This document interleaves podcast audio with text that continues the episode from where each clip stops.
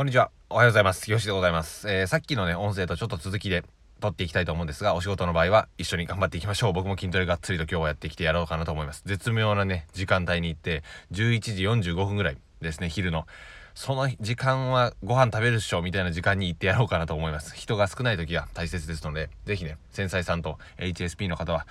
どうかどうか人が多いところに行かないようにされてほしいなと思います。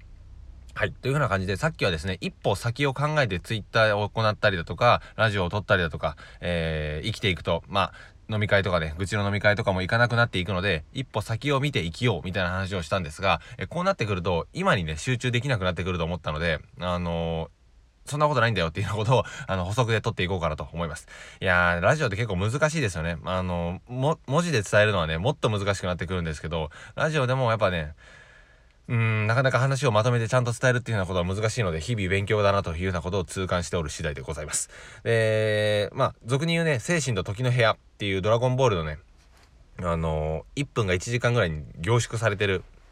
あの、部屋があるんですけど、その部屋をね、イメージしてみてほしくって、悟空がそこでね、鍛え上げるわけなんですが、え今にね、集中して生きていると、こういったことができると思っています。というのも、僕はね、テニスが大好きなんですけど、テニスやってる時って、運動もできるし、まあ、俗に言う健康にもなりますよね。あとは、仲のいいおっちゃんたちと喋ったりだとか、うん、筋トレにもなるし、うん。あとはストレス発散にもなる。で、密も避けれるとかっていうような感じで、いろんなね、メリットがその時に一緒にガツンと詰まってるんですよ。で、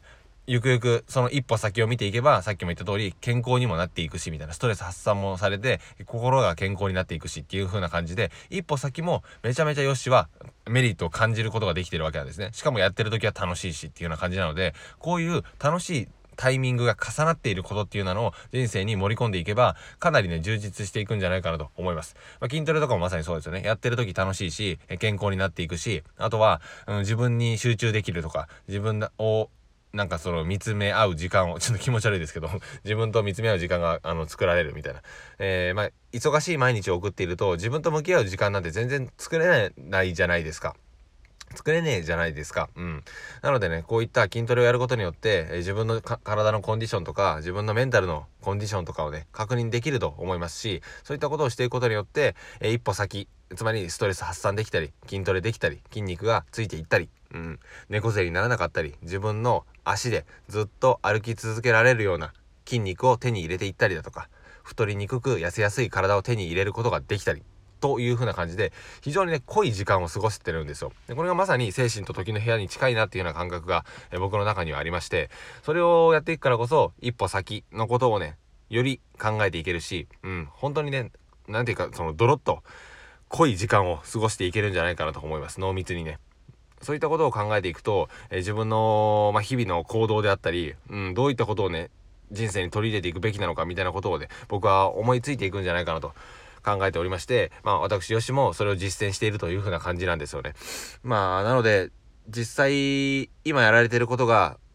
その次に繋がっていってるかっていうのを確認しながらも、今やってることがすごいタイミングが、いろんなね、素晴らしいタイミングが重なっているのかどうかっていうのを見ていくのがいいんじゃないかなと思います。まあ、それを言うとちょっと分かりにくいので、僕のサラリーマン時代を例に喋っていきたいんですが、まあ、愚痴の飲み会とかっていうのは、まあ、メンタルが良くないですよね。愚痴のことばっかり言ってるし。で、あと疲れていくし。で、酔うし、お金も減るし、時間もなくなって、マインドも下がるという風な感じで、逆精神の部屋、えー、精神と時の部屋みたいになってるんですよ。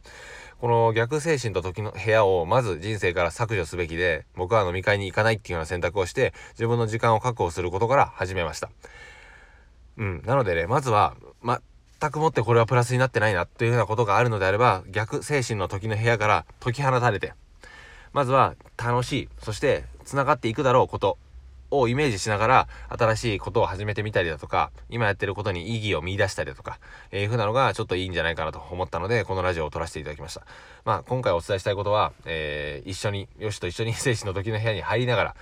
その一歩先を見ながら、うん、生きていくのが楽しいぜという風な感じですね。で、逆精神の時の部屋にいるのであれば、そこからまず抜け出して、本当にね、どんどんどんどんそれは、あの悪いことが積み重なっていくので、繊細さんとか特にダメージを受けてしまうと思いますので、ここは是非抜け出していただいて、まずはちゃんと逆精神の時の部屋を取っ払うというふうなことをやってみてほしいなと思います。というふうな感じで今回も吉が田舎からお伝えしました。ではまた次回の放送でお会いしましょう。ありがとうございました。さよなら。